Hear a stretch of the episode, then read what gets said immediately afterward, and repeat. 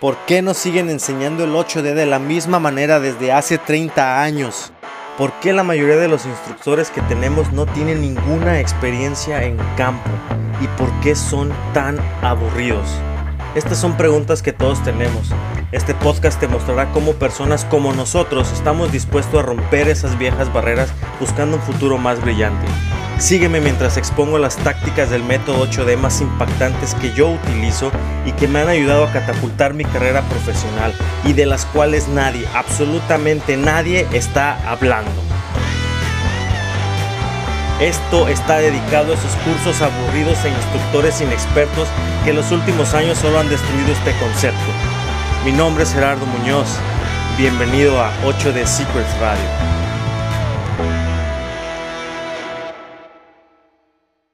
Bienvenido a 8D Secrets Radio. En el episodio de hoy te voy a platicar de D2. Ya te, ya te platiqué un poco más de detalle de D1. Hoy platicaré de D2. Es la misma manera de explicártelo. Te diré el qué, el cómo, el cuándo, el dónde y el por qué para que entiendas más este paso un poco más a, fondo. Es uno de los pasos que considero yo más importantes. Te voy a platicar por qué. Eh, en una ocasión que nuestro cliente tenía un problema, nos, llamó y nos dijo, fíjate que encontré esta pieza que no está bien, entonces necesito que me ayudes a, resolver qué es lo que pasó, ¿no? Y se quejó y nos mandó una foto. Esa foto eh, me llegó a mí y yo la vi. Inmediatamente después de verla dije, ya sé por dónde va la cosa. Y mi error fue no hacerle más preguntas a mi cliente. Eh, es decir, me pasé el paso de dos. Entonces yo recordé que una vez platicando con gente de calidad, habíamos platicado sobre ese modo de falla, sobre ese defecto. Entonces mi cabeza fue, ah, ya sé qué es, este, no necesito hacer preguntas, ya voy directamente con calidad y las personas que saben y ya. Y entonces me brinqué todo esto que te voy a platicar. ¿Qué fue lo que pasó? Entonces cuando empezamos a, a hacer la investigación, el enfoque de la investigación era dirigida a, a lo que yo tenía en mi cabeza que era el defecto. A lo que en esa imagen vi yo lo traía en mi cabeza y se lo planteé al equipo y empezamos a trabajar en eso.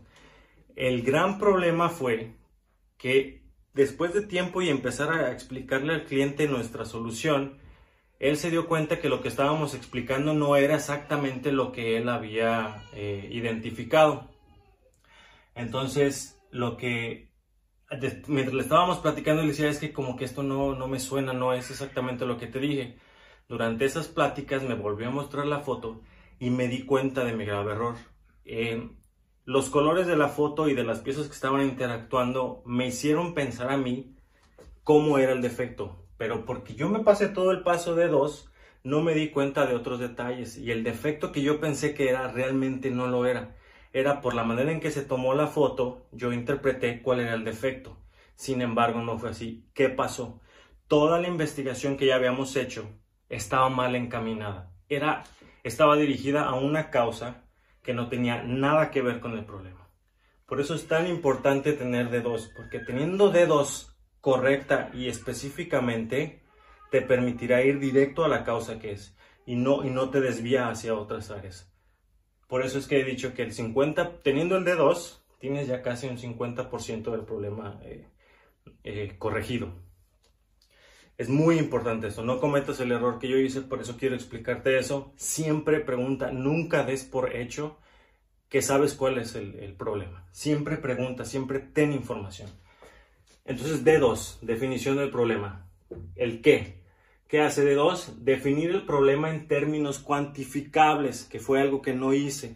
Términos cuantificables quiere decir basado en hechos, es factual, es decir, puedes es, medible, es físico, eh, es, cuantificable, vaya. Entonces es fácil eh, de, detectar y de explicar. ¿Cómo haces eso?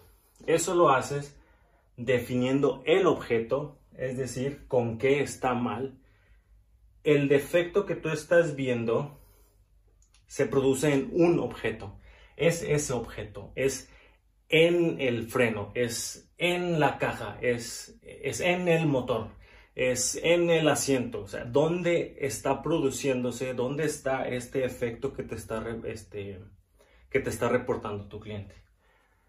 El punto 2 es definiendo el defecto. Una vez que ya tienes el objeto donde está sucediendo, el segundo paso es definir cuál es el defecto. En ese objeto, cuál es el defecto. Es decir, si comparas este objeto, lo comparas con una pieza que está al 100% bien, ¿cuál es esa diferencia entre el que es perfecto y el que tiene el defecto?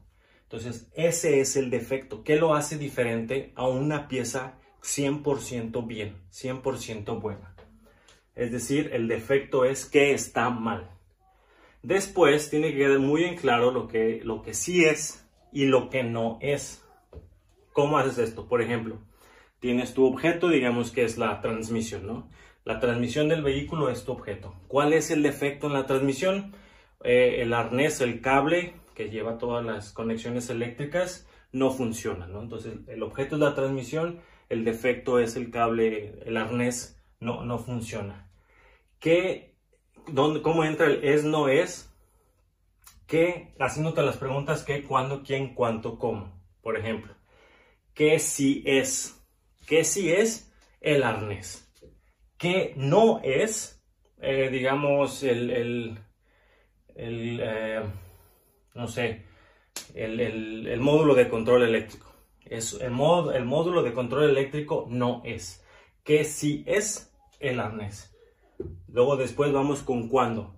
¿Cuándo es o cuándo sí? ¿Cuándo es? Ah, cuando prendes el vehículo y pones primera. Ahí sí es. ¿Cuándo es? Cuando pones primera. ¿Cuándo no es? Cuando pones reversa, cuando pones neutral, cuando pones segunda, cuando metes tercera. Ahí no es. En ese momento, en ese cuándo no es. En el cuándo que sí es, es en primera, ¿ok? Después viene quién, quién sí es, quién no es. Quién sí es, sabemos que es la transmisión, en este caso porque es nuestro objeto.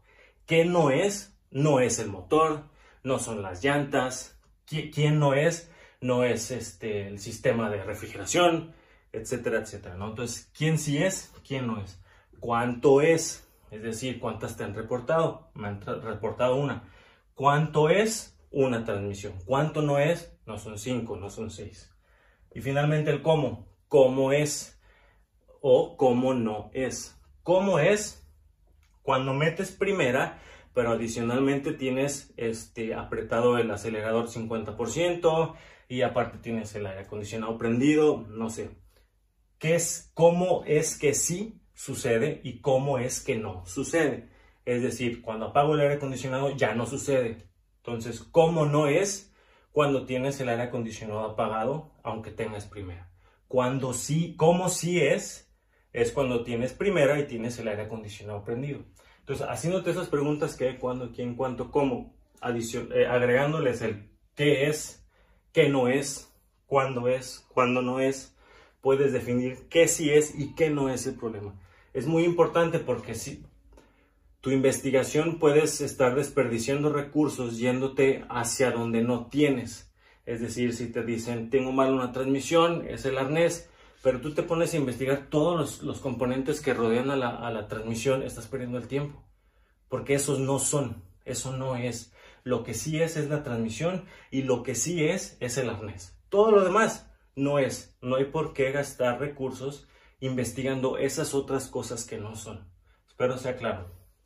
Y al final, cómo hacer la descripción del problema es recordar que la descripción del problema es respecto al efecto, no a la causa. Y he visto muchas veces que se confunde este término.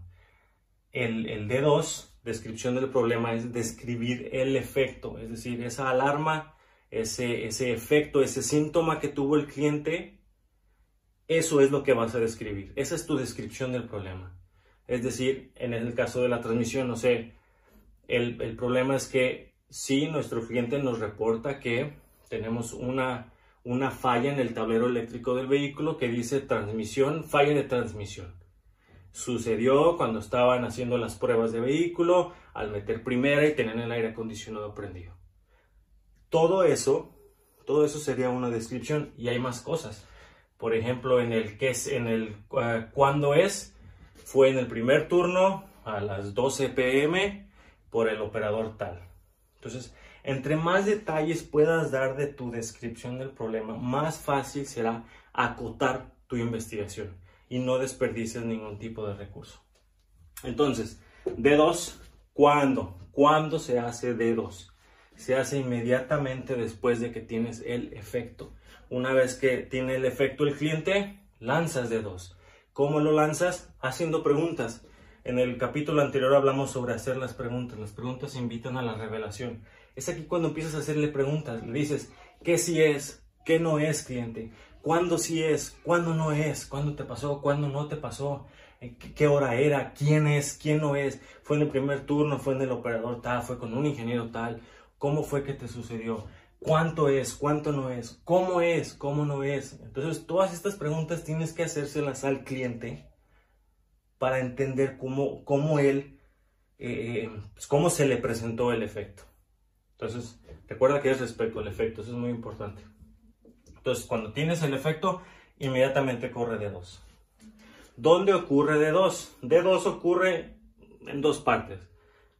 Eh, ya sea que puede suceder en tu planta, si el problema lo tienes en tu planta, entonces es en sitio y es en persona. Es decir, oh, tengo este problema, puedes ir tú, puede ir el equipo completo y ver el problema. O puede ser con un representante, es decir, si tú ya enviaste tu pieza a tu cliente y es en, otro país, este, ya sea que tu cliente te pase la información del defecto, fotos, evidencia, todo lo que el cliente te pueda dar. Si no es él, entonces te puede ayudar un representante tuyo que esté en la planta del cliente, por ejemplo, y él puede ayudarte a pasar esa información. Y finalmente, ¿por qué D2? ¿Por qué es importante D2?